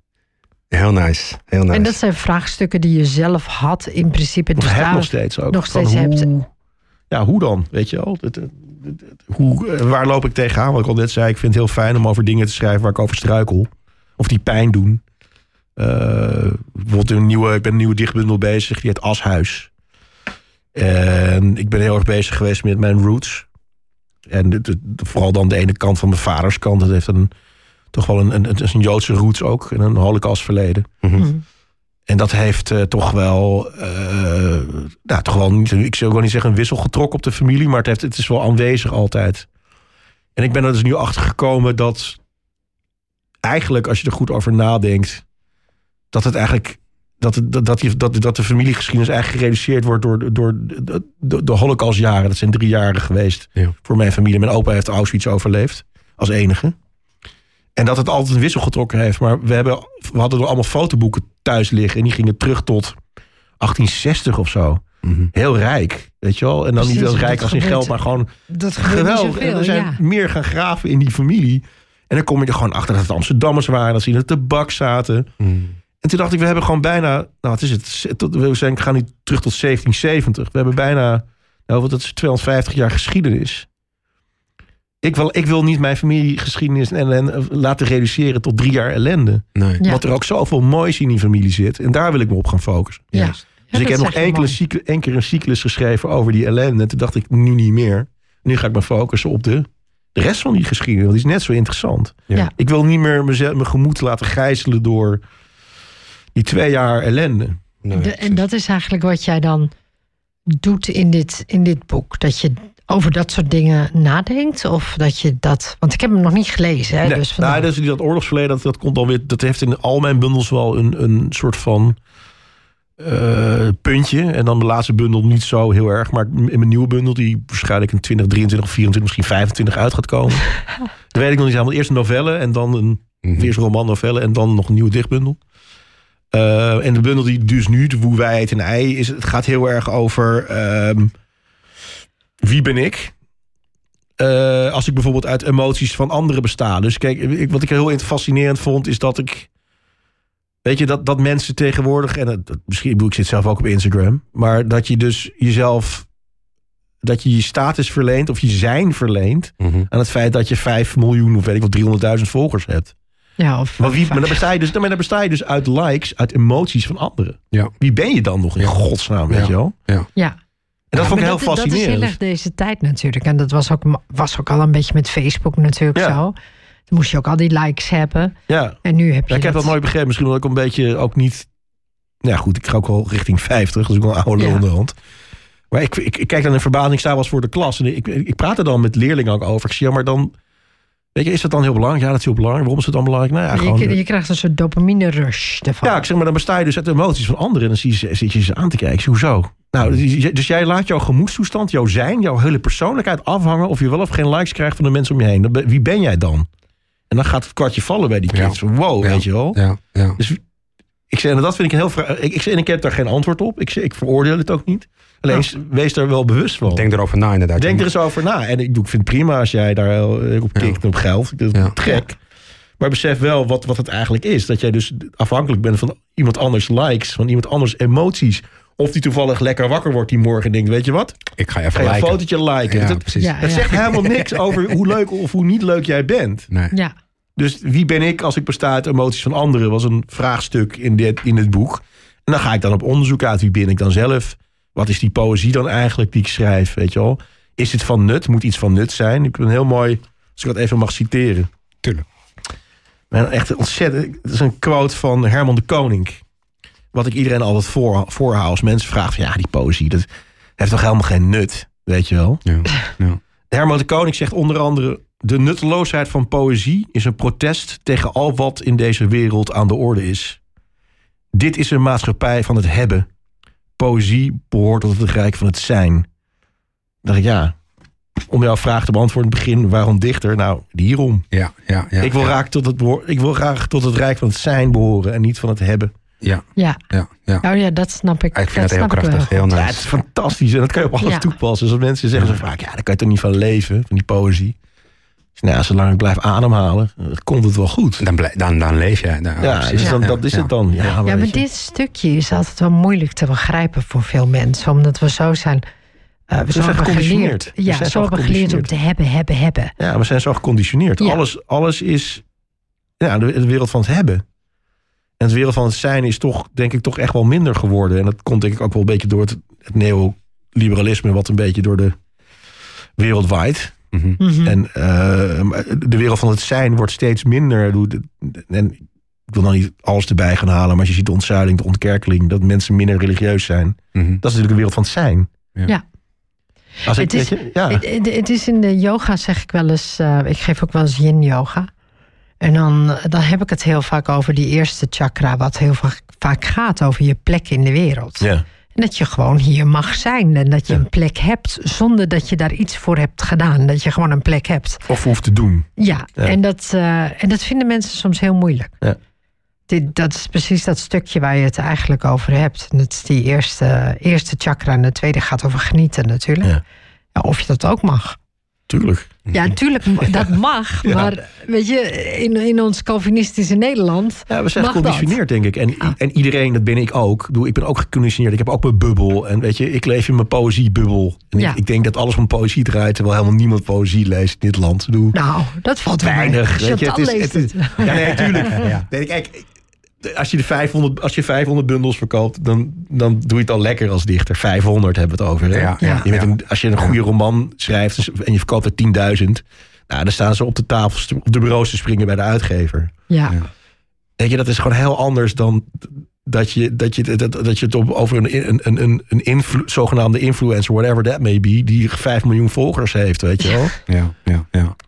Dat is een heel, het is een heel De- ander de- verhaal. denk, je, denk je dat eh, ehm, poëzie moeilijker te lezen is voor Nederland? Dan gewoon een boek of een roman of een of, of whatever? Moeilijk, ja. Soms dan heb ik wel Weet je keer het iets is? gelezen en dan denk ik, wat staat hier nou? Ja, maar dat, je moet niet bedenken van. Ik heb altijd. Ik zeg altijd tegen. Als ik voor de klas sta en ik heb het over poëzie. ik- Dat vind ik ontzettend leuk om gewoon dit soort discussies te voeren met, met, met jonge mensen. Dat vind ik echt heel leuk. Ja. Dan zeg ik altijd, ja, maar weet je, het is hetzelfde als jij. We leren onze leerlingen ook. Bijvoorbeeld als je, eh, ik neem een schilderij van, van, van eh, nou, Jackson Pollock of noem iets, iets abstracts. Ja. Lucie Bert, die heeft een hele abstracte eh, kunst gemaakt. En wat het probleem is, wij leren onze kinderen voor dat schilderij te staan. En dan zo'n docent vraagt dan: wat bedoelt de schilder met dit schilderij? Ik vond dat, dat is helemaal de verkeerde vraag. Ja, dus dat. Ja. Je moet zo'n leerling vragen: wat voel je bij de schilderij? En dat heb ik ook als ik een gedicht voorlees. Wat voel je erbij? Raakt het iets? Of Ja. wat triggert het iets? Word je er boos van? Verdrietig? Ja. Interesseert het je geen hol? Waarom interesseert het je geen hol? Maar weet je, triggert het iets? En dat is wat kunst moet zijn. Kunst is geen rationele exercitie. Nee. Het is een emotionele exercitie. Of een, een lichamelijke exercitie. Een wereld van het zijn. Ja. En niet een wereld van het, het, het rationele. En dat probeer ik ook al tegen die leerlingen te zeggen. En die, en die docenten in Nederlands, die, die echt goed werk doen. Maar die gaan poëzie ontleden. Ik had, Mm. toen ik poëzieanalyse kreeg op de middelbare school... Ik had altijd twee en drieën. bij leraar Nederlands zei bij mijn eindexamen als praatje... Lucas en poëzie zullen nooit samen gaan.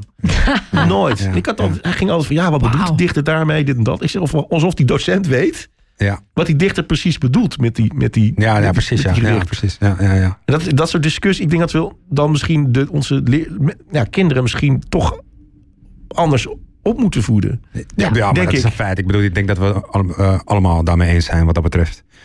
Eh, maar des te Ja, ja, we beter dat jij dus we zijn inderdaad dan voor die klas staat, zeg maar. Dus, Ja, nu even niet, maar dat, Ja. ik doe dat eigenlijk ja, zo, zoveel als dat kan. Dan moet je wel voor uitgenodigd worden. En dat is, Ja. ja. dat, Maar ik vind het Filip, heel je- zo- eh, sorry, maar je zegt we zijn het er allemaal mee eens dat kinderen anders moeten opgevoed worden. Maar dat is niet helemaal waar hoor. Nee? Nee, wij, wij nou, we zijn hebben het het er over, nu, wij hebben dan zijn over het de educatie dan, zeg maar. Hè? Dat, dat stukje van, maar goed, dan gaat het gesprek al nou ja, aan de ik denk wat je ziet is dat, dat als je het gewoon even naar de politiek trekt. De politiek stuurt het liefst op beta's. Mhm. Want daar heb je wat aan. Dat is dus die maatschappij die heel erg gaat om iets te behalen en te hebben. Ja. Dat is waar wij En- op. en dat dat, is, is- waar je het net over had. En, En, niet op, op het zijn. Mm. Het gaat elke keer over ja. het hebben. En als je naar een, een land gaat waar dat. Nou ja, goed, ik had het over India bijvoorbeeld. En ik wil het natuurlijk niet allemaal bagatelliseren en op één, over één kam scheren. Maar wat ik heel fijn vond in India. Dat de spirituele kant van die Indiër is echt everywhere. Ik vond Ja. het echt een verademing. Dat je op elke hoek van de straat zag je wel een tempel of een synagoge, weinig, maar of een, of een, of een, een Nou moskee. Of Ja, een, en het werd allemaal je open. kon doen. Ja. overal. Het, het, het hele Ja. land was doordrenkt van, van, ehm, van, van dat zijn. En het bewustzijn dat je sterfelijk bent. En dat, weet je? Ja. En natuurlijk als materialisme is daar natuurlijk ook, giert daar natuurlijk ook uit de pan. En dat hoort er ook allemaal bij. Maar ik, vind wel, ik vond het wel heel mooi. Het was voelbaar, bijna tastbaar. Mm. Hm. En in Nederland is dat. Ik heb dat nooit anders ervaren, ook omdat ik nog niet zo oud ben. Maar het is compleet uit het straatbeeld verdwenen. Mm. Ja. Het is allemaal achter, weet je. Het, is, Ja. het mag bijna niet meer. Ja. Nee, je mag bijna niet meer die spirituele kant hebben. Nee, oh nee, dan ben je Want een zweefteef of ja, dit en je- dat. ben- weet je dan ben je heel En raar. weet weet je wel. Ja. En terwijl iedereen weet, weet je, op het moment, ook trouwens, ook bij de yoga heb ik het hier heel vaak over trouwens. Als, als ik dan iets vertel, dan vertel ik wel eens over dit soort dingen. Zo van hoe het dan kan, weet je wel? Dat, dat je iets voelt in een Ja. ruimte. Bijvoorbeeld als je een ruimte binnen Ja. gaat, dan voel je toch of er ruzie is geweest. Of, Ja. het, of het een prettige En ruimte dat is. je of dus moet reinigen, schoon moet maken. Ik heb wier ook voor, ja, dat soort Dat dingen. is gevoel en Dat is heel normaal. spiritualiteit. Ja, is heel natuurlijk. normaal. Ja. Of wat doe ik? heb wel eens dan, weet je, wel, met, met, met, met, met, met mijn Indische, ik heb dan een Indische roots met mijn Indische vrienden ook dan, die dan, hè, die hebben een Chris thuis. Als Ja. ik bij mijn open vroeg thuis kwam, die hadden ook allemaal Chris. Dan moest je echt gewoon, dan mocht je niet meer aankomen, want dat geest je niet Chris. Ja. Ja. Weet je? ja. Oké. En dit, ja. En, En als ik dat dan aan mijn Nederlandse vrienden vertelde, die zeiden, ja, dat is helemaal knettergek. Maar die gingen wel zondags naar de kerk. Is dat dan veel gekker dat je gelooft dat iemand die over water loopt, precies. ergens aan een kruis genageld is en uit de dood is opgestaan? Of dat je zegt, het is de geest die niet Chris? Ja, wat, is het verschil raar? dan? Ja, Ja. precies. Is er niet. Nee, Voor mijn gevoel is het ja. er niet. Ja. Nee, nee, Maar dat is, dat is wel. Nou ja, ik zeg niet dat dat verdwijnen is, maar je wordt inderdaad al. f- Ja, en ik heb daar niet zo last van hoor, dat ik voor gek verklaard word of zo. Dat ik met die taal bezig hou. Want het is een levensbeschouwing, het is geen religie. Ja, precies. Maar ik vind wel, ik merk dat het voor mij gewoon werkt. En ik val er in principe, ja, ik val nu wel mensen met lastig door erover te vertellen. In principe weten mensen, Ja, die kunnen het niet aan mij zien. Of Nee. weet je wel, of weet je, ik vind het een. Het is een, het, het is een verrijking van mijn leven. Waarom zou ik het dan niet eh, overlezen en het, het eventueel eh, op mijn Ja. leken manier toepassen? Ja, en je, en je schrijft er ook dus over. Ja, ik, verdiep me er wel in. Ja. Alleen, het is, het, is, het is vrij pittige materie. Ja, en je probeert het ook echt te leven. Ja, want ik geloof niet in mensen die, en uh, terugkomend op yoga, van die mensen die denken dat yoga een oplossing is voor de problemen in hun leven. Hmm, dat, nee. als je zo als gaat dat yoga, zo was, dan... Ja, maar heel veel mensen steken zo in. Als ik ga yoga, dan komt het goed. Nee, je Nee. moet het echt leven. Dus Ja. buiten de mat moet je het ook als, weet je, Moet je het ja, ook doen. moet, je, moet je diezelfde flexibiliteit tonen. Exact. Precies. Ja. En dat is... eh, En niet weer gewoon keihard eh, in het zakenleven weer, weet je. Dat, je Ja. kan niet, dat vind ik altijd zo grappig. Ik had inderdaad van die managers bij, bij de bank... die dan allemaal dik in de yoga zaten... en dan ondertussen echt zo... Ja, Ja. ik dacht van wow. Zo Ja. buigen, je bent helemaal niet buigzaam. ja. Nee, nee, nee. Maar het is ook, iedereen, vind je niet, dat, dat is dan een vraag aan jou meer. Vind je niet dat iedereen op een ander level zit? Tuurlijk. Weet je, net mensen zoals moeten doen wat ze moeten doen, zeg ik altijd. Ja, net zoals met het Taoïsme, weet Ja. je. Dus Oh, daar heb je, ook, heb je ook niet- van die strebers hoor, die dan allemaal diploma's Ja, nee, halen ja. en dan zich Nee, een maar- betere taal is vinden dan de ander. Nee, weet maar je wel. soms Dat, ja. ben je nog niet zo ver als dat je wil zijn. Ik bedoel, ik ben ook zeg maar 15 jaar terug met yoga begonnen. En niet, niet, niet alleen het lichamelijke, maar toen was ik helemaal niet met het geestelijke bezig. Nou, dat, en- dat komt of dat komt niet. En dat is voor ieder is dat eh, anders, denk ik. Ja, maar dus iedereen heeft toch zijn eigen weg daarin. De een Ja, is de- wat de- de verder Tao is daarin. de weg, de- dus iedereen heeft zijn eigen weg, ja. ja, in- ja, en het moet zich ja, dat vind ik ook. Ik vind dat, en dat vind ik ook wel. Dat moet je ook een beetje loslaten. Ook al niet altijd serieus nemen. Dat vind ik zo mooi in die Taoïsten. Die neemt zichzelf niet serieus. Ja, dat vind ik ook Vind wel ik echt geweldig, vind ik Ja, We gaan, we, gaan, we gaan even een tune erin gooien. En dan komen we zo er weer bij terug. Je luistert naar Love on Air op Haarlem 105.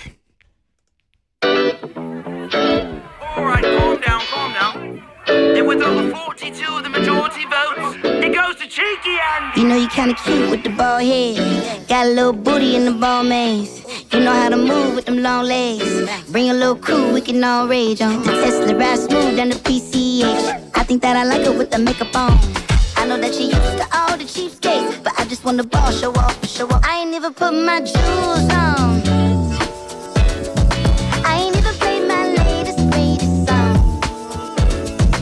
I ain't even put my jewels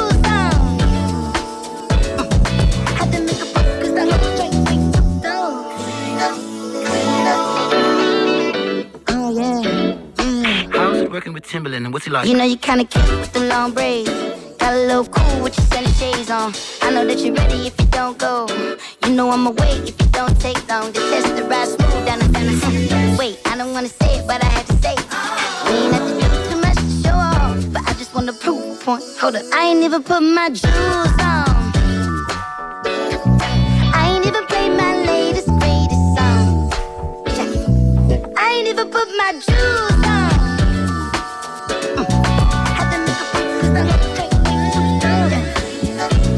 Now don't it look so pretty?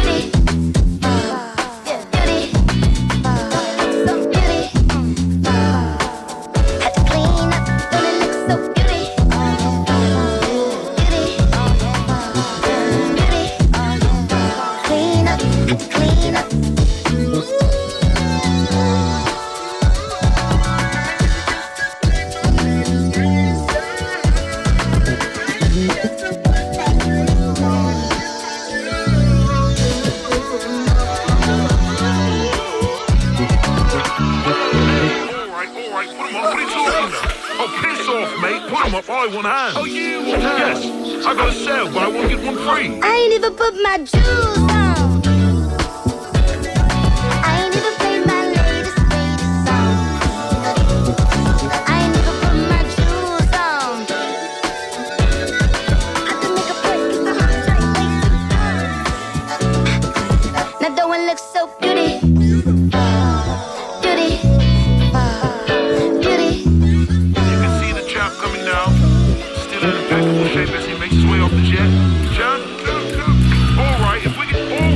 Was Anderson Paak met Jewels. Je luistert naar Love on Air op Haarlem 105. yes, Anderson Parker. Ik vind het eigenlijk hele mooie muziek. Ja, hij maakt heel toffe tracks. Hij maakt echt hele goede dingen. Really love Dat viel, me, dat viel mij ook op. En, eh, en ook qua, qua nieuwe muziek ook goed. Klopt. Ja, Ja. zeker. Zeker. Gaan we vaker doen. Maar we luisteren naar Love on Air. Ik heb tegenover mij Lucas zitten. En Lucas, we hebben, we hebben een prachtig gesprek ook met Lucas. Ja, zeker. Gezellig dus. Over, eh, over de taal hadden we het eh, net en over je boek. eh hoe, wij, eh, hoe wij eten een ei. Waarom Ja. heb je het eigenlijk zo genoemd? Vond je het leuk dat het zo rijmde? Nou, het, het, het, het grappige... Het, het, er, er zit in het Taoïsme heeft een heel mooi scheppingsverhaal. Oeh. Ehm, Die, daar zijn we wel benieuwd naar. Ja, dat, dat, goed, het, het, mooie is, en dat komt in heel veel eh, scheppingsverhalen in verschillende religies en levensovertuigingen terug. Het ei, het oerei, pangu. Ja, dat is een heel verhaal, ik kan het wel voorlezen, maar het, het, het gaat, komt erop neer dat. ehm, nou, het, het Taoïstische scheppingsverhaal beschrijft hoe de wereld werd gemaakt door de oergoed, oergo- oergod Pangu. Ja, daar ontstaat er dus de, de kosmos en de wereld bestaat uit een oerei wat open knalt. En dan krijg je hemel en aarde. Mm. Ja, ik vond het een heel mooi, een heel mooi symbolisch verhaal. Dus die hoe wij eet een ei. Ja, het, en het allitereert lekker. En het is, het, het, mensen stellen er meteen een vraag bij van, hé, waar gaat dit over in godsnaam? Ja, precies. Ja. En ik heb achterin wel, en dat doe ik eigenlijk normaal nooit, een, een soort van begrippenlijst wel eh, geplaatst. En dus mensen kunnen besluiten als het boek pakken, kopen, even achterin te kijken. En dan de bundel te lezen. Dus je kan hem op twee manieren lezen. Je kan er zeg maar eh, gewoon open ingaan, zonder te weten waar hoe wij voor staat of waar, waar dat ei voor staat. Maar het komt allemaal terug. En het wordt, eh, dus dat, daar vind ik eigenlijk wel leuk. Dat mensen een soort van handleidingen hebben. Ja. Als Ja. kunnen lezen. ja, begrijp ik. En je bent nu nog steeds... Je bent weer bezig met een nieuw boek, hè? Ja. Deadline is novelle? januari. Ja. Je deadline is januari. ja, dus daar ben ik nu Dat is over een paar weken. af, nou ja, de afrondende fase ben ik dus nu in aan het gaan. Dus het is nu de bladzij voor bladzij. Kijken of alles goed op de pagina staat. Of de comma's goed staan. Of ik niet dingen herhaal. Of al gezegd heb. Of de tijdlijn klopt. Het is een, eh, en ik ben eigenlijk helemaal geen prozaïst. Mm. Maar mogen we je vragen waar het over gaat? Eh, ik twijfel heel erg of ik het ga vertellen. Ja, precies. Ja, nee, dit is Hoe altijd moeilijk. Ja. Nee, nee, ja, nee. Ik, ik, eh, ik zou het graag vertellen. Maar ehm, ik denk als het uitkomt. Dan, dat we daar een keer een gesprek over kunnen voeren. Dat, dat je gewoon nog eens een keer terug moet komen. zeg Nee, het is niet om mezelf opnieuw uit te nodigen. Mag maar wel, het is, hoor. laat zo zeggen, eh, het, het onderwerp is, eh, vrij, ligt vrij gevoelig. En het, ik wil daar niet nu al eh rugbaarheid aan geven. Ja, nee, ik geef je Ja. helemaal gelijk. Je moet gewoon het, is, het, terugkomen. moet, het boek moet staan als een huis. Ja, Eh, en dan, als het helemaal de wereld in is, dan is het de wereld in. Maar ik wil het eerst goed afronden voordat ik daarover ga vertellen. en als het bijvoorbeeld in januari is afgerond door jou, Ja. wanneer wordt het dan gedrukt? Eh, nou, de planning is eh, september. Ah. Er zit wel een tijdje Ja, dat is een tijdje. Volgend jaar, bedoel, dat, dat, Ja, ja, dan, is, dan ja, is het gewoon een jaar verder. Nee, nou ja, negen maanden. Hè. Dan dus, dus acht maanden, negen maanden. Dat is een bevalling. Ik wou net Nee, zeggen. eh, maar goed, hij hij gaat dan... eh, ik heb al een redactievergadering met mijn redacteur gehad. En met de poëzie is dat heel anders. Maar met, met zo'n met zo'n proza-project, dan... eh, nee, ik heb het opgestuurd, dan gaat hij er naar kijken. Dan ga je zitten en dan worden de gaten ingeschoten. En dan, nou, dat klopt niet, dat klopt niet. En dan krijg je terug en nog een paar maanden om te werken. En dan ga je het herschrijven, herschrijven, herschrijven. Eh, het gaat nu weer naar mijn redacteur. Dan gaat hij er nog een keer naar kijken. Dan gaat hij hoogstwaarschijnlijk zeggen... eh, dit klopt niet of dat klopt niet. Misschien moet je die hoofdstukken veranderen. Of misschien moet je daar eens op letten. Of dat herhaal je. Of dat is misschien nog één redactievergadering. Haal je, dan in het proces niet echt, like, ja goed, ik bedoel, je schrijft het Ja. toch nog wel een beetje, ja, vanuit die, die rawheid, wat echt op dat moment uit je komt. En dan ga je het moeten aanpassen, keer op keer weer, of na een paar keer. Ja, maar je, je wordt ook blind voor je eigen taal. Hè? Dat, dat, eh, dat, eh, dat klopt, ja. ja. Ik, ik heb, dan, laat zo zeggen, ik heb dus pas één roman geschreven en vijf dichtbundels. Dus ik heb wat meer ervaring in het schrijven van poëzie. Je ervaart het wel als, als een, een, een, een, een toegevoegde waarde, zeg maar. Ach, enorm. Ja? Het is, ja, omdat je op een gegeven moment... Kijk, een- als ik gedichten schrijf... Gedichten schrijven is voor mij als vlinders vangen. Dat komt, ja, dan heb je op een gegeven moment een idee... dan ga je zitten in je gedicht. Ja. En nog Ja. één, en nog één, en nog één. En dan heb je op een gegeven moment 80 gedichten, Ja. 100. En dan zeg je, nou, laten we eens een bundel gaan maken. En dan gaan er de helft ster- eh, sch- schrap je. Dan blijven er 50 over of 60. En dan heb je een dichtbundel. Ja. Het, zijn korte, het zijn korte verhaaltjes die je vertelt. Dus dat is qua tekst is dat heel erg goed te behappen. Maar als je een roman of een novelle, wat ik dus nu, nu aan het schrijven ben... dan zit je dus 100, 150 pagina's. Is het heel, soms heel moeilijk om het overzicht te, te behouden. Of de tijdlijn wel klopt. Ja. Of je dingen niet herhaalt. Of, of dat je niet dingen op een andere manier zegt dan die je al gezegd hebt. Of dat je. eh, je moet heel consequent zijn als Ja, je, als je Ja. proza schrijft. Anders wordt het een rommeltje. In poëzie kan je in principe doen waar je zin in hebt. Ja. Er moet natuurlijk wel bepaalde logica in zitten. Het moet wel enigszins te volgen zijn, vind ik. Maar met, met proza is toch... Ik met poëzie heb, kan ik gewoon heel kort, in heel kort iets vertellen. Mm, mhm. Maar proza moet ik het tegenovergestelde doen. Moet ik heel veel ruimte ertussen gaan vullen. Ja, ja, Dus heel veel taal ertussen gaan stoppen. ja.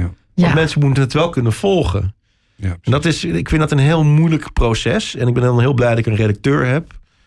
eh, die dan tegen mij zegt: Nou, eh, weet je, je bent daar niet consequent in. Let daar eens op. Je gebruikt dat woord wel heel veel. Of ja, precies. waarom zet je daar je commas niet neer? Ja, je, eventjes wijst op de dingen die je zelf in dat, Ja, moment en-. En, dan ben je dus in september wordt het pas gedrukt. Omdat ja, je nee, nu al uitgegeven. die... Dus dan, nee, dus dan krijg je.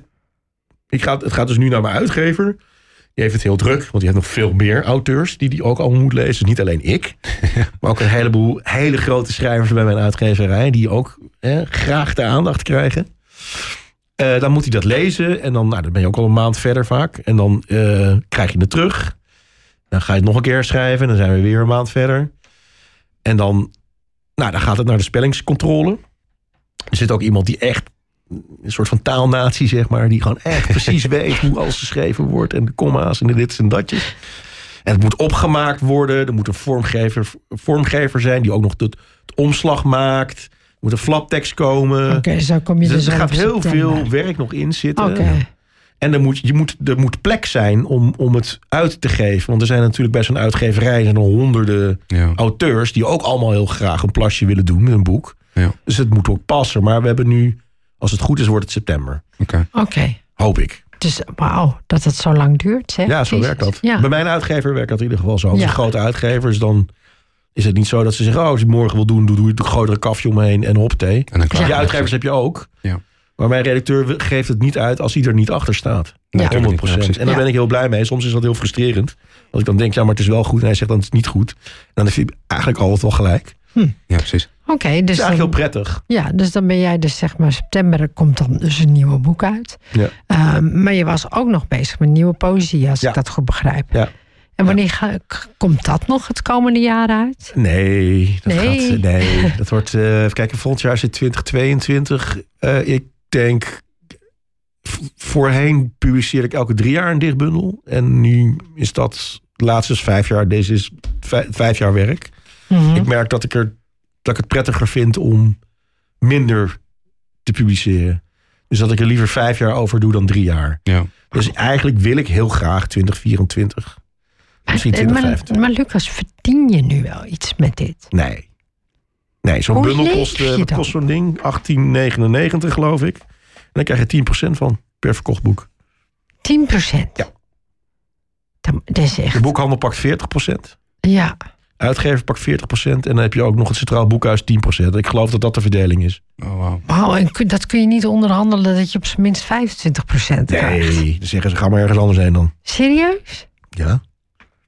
10 procent. 10% is, eh, nou ja, kijk, tenzij je er, er zitten allemaal staffels in. Hè? Dus als jij er 10.000 verkoopt of 25.000, dan ga je 12,5, 15%. Hoe meer je er verkoopt, hoe hoger de percentage zijn. Maar met poëzie gebeurt dat never Dan weet, nooit je, niet. dan weet je dat dat niet nee, en het is, ja, ik, het is een, het is een, poëzie is toch, ik, ik moet ook altijd heel erg lachen als er zeg maar gesproken wordt over de staat van de literatuur in Nederland. Er worden dan artikelen geschreven in de Volkskrant, NRC, Groen Amsterdammer, hele Ja. hoogdravende stukken. En dan wordt er nooit over de poëzie gesproken. Terwijl juist in de poëzie heel veel, heel veel gebeurt. Heel veel vernieuwing. En het terwijl proza eigenlijk een beetje nou ja, voortkabbelt, heb ik het idee. Met een aantal boeken daar gelaten die wel interessant zijn in het Nederlands proza. Ehm, maar in de poëzie gebeurt veel. Alleen het wordt gewoon niet gelezen. Het wordt ook niet meegenomen in, in, in, in de... in- nou ja, weet je, als je een boekenlijstje in het NRC leest... Bekijk, staat er misschien één bundel tussen. Ja, Terwijl er tussen de 100 of tussen de 80 en 120 de bundels per jaar ongeveer eh, verschijnen. ja. Dus het is. En het is natuurlijk ook heel moeilijk recenseren ook. Dus ik snap het ook wel. En als jij. Maar, dus dan, maar dan heb je dus zeg maar... Dus dan krijg je 10 procent van die, van die 20 euro, zeg ja, maar. Ja, zoiets. En als je... Jeetje, 2 euro per bundel. wauw. Maar. Ja, dat is het dan. Ja. Dus dan verkoop je er, als je het goed doet, verkoop je dan- er tussen de 500 en 1000. En dan schrijf je er één per drie jaar of zo. Eén bundel per drie jaar. Ja, of per vijf jaar. Dat doe je soms. nog eh, overdag, zeg maar. Je moet er wel bij werken. Nou ja, wat, ik heb dan het geluk gehad dat je, je kan eh, bij het Nederlands Letterenfonds kan je schrijfbeurzen aanvragen. Ja, En dat is een, zeg maar, een soort sollicitatiebrief. En dat is dus niet dat je Ja. denkt, ik, ik, dat je dus een brief stuurt, ik wil geld, dus geef me geld. Nee, dat is echt een goed onderbouwd verhaal. Wat je aan het doen bent, wat je gaat doen, wat de planning is, wat je financiële situatie is, wat je Ja. inkomens zijn, is.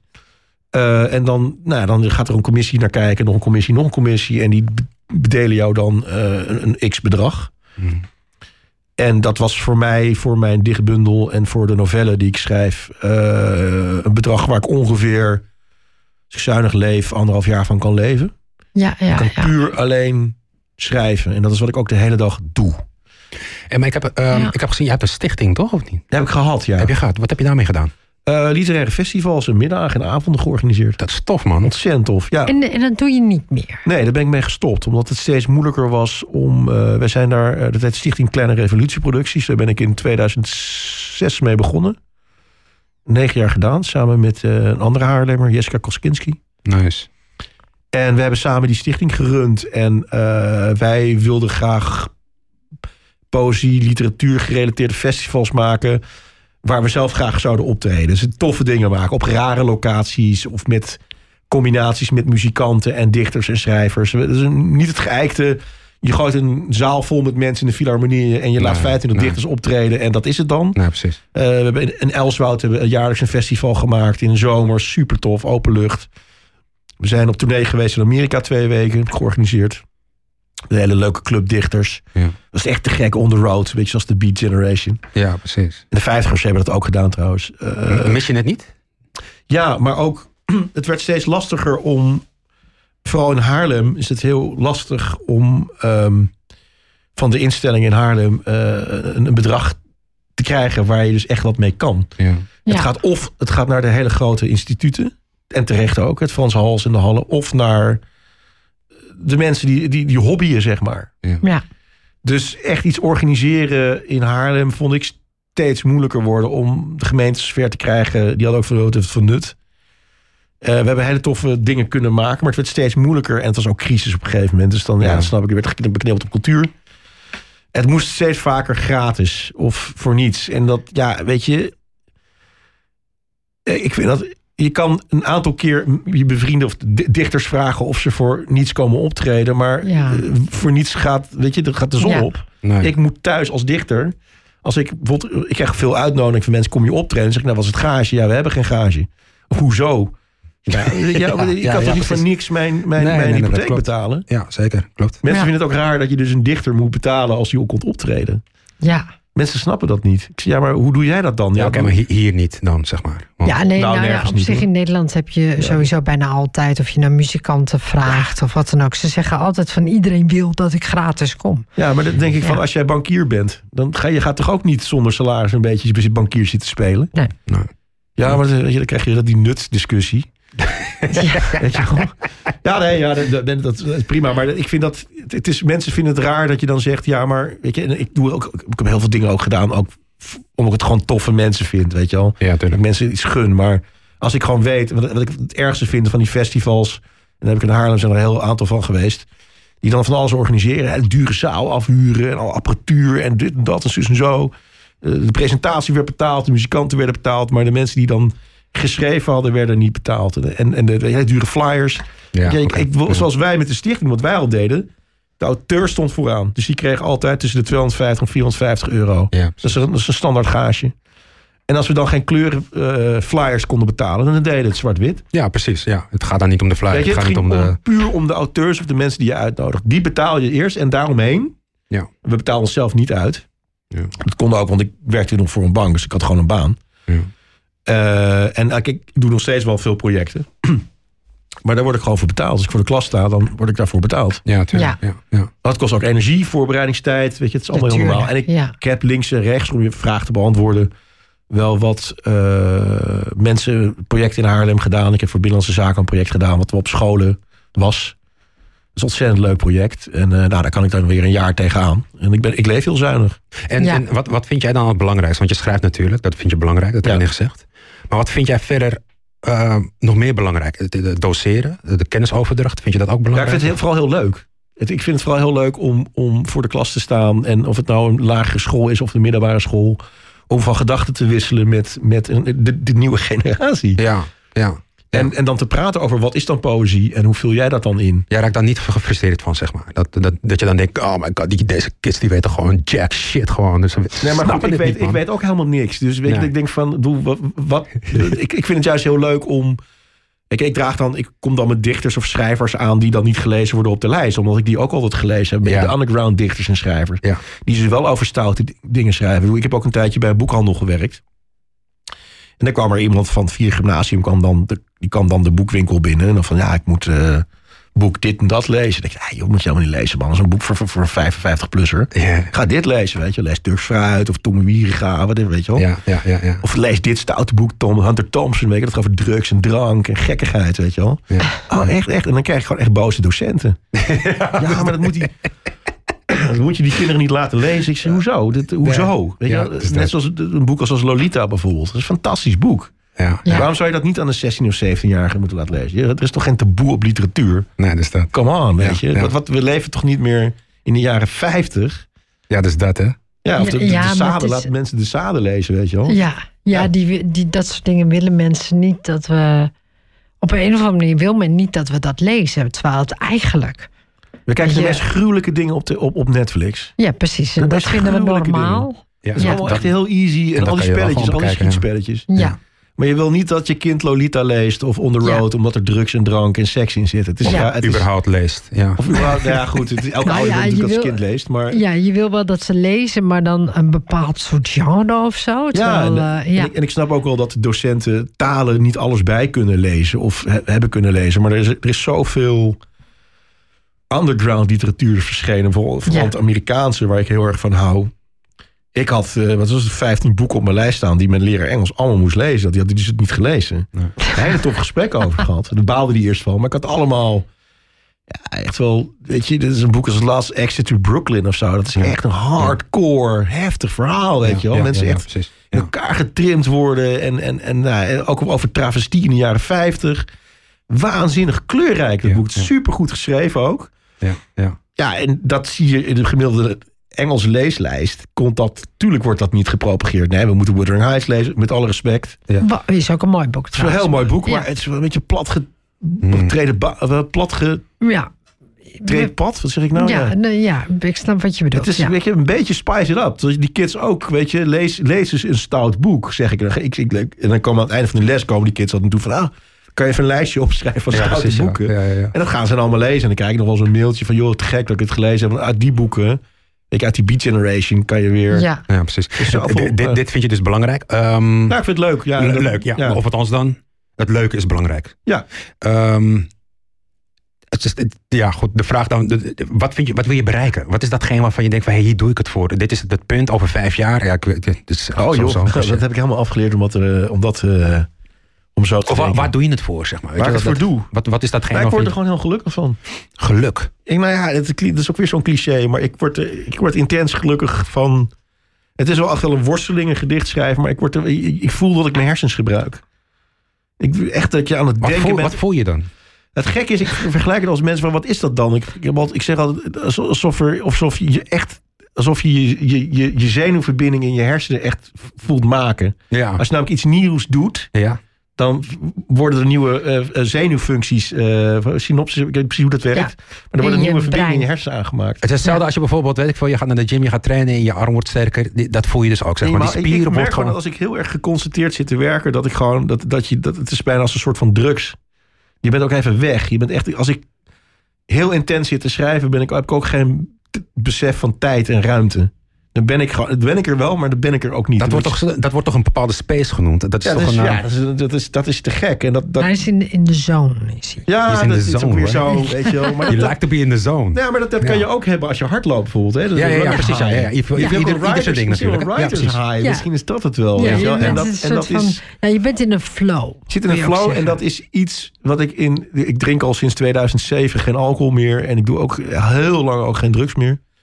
En ik dacht dat ik het daarin kon halen, uit kon halen. Maar dat, dat, dat, dat, dat haalt het niet bij het feit dat, dat je iets maakt. Ja. Het is er niet en het opeens is het er.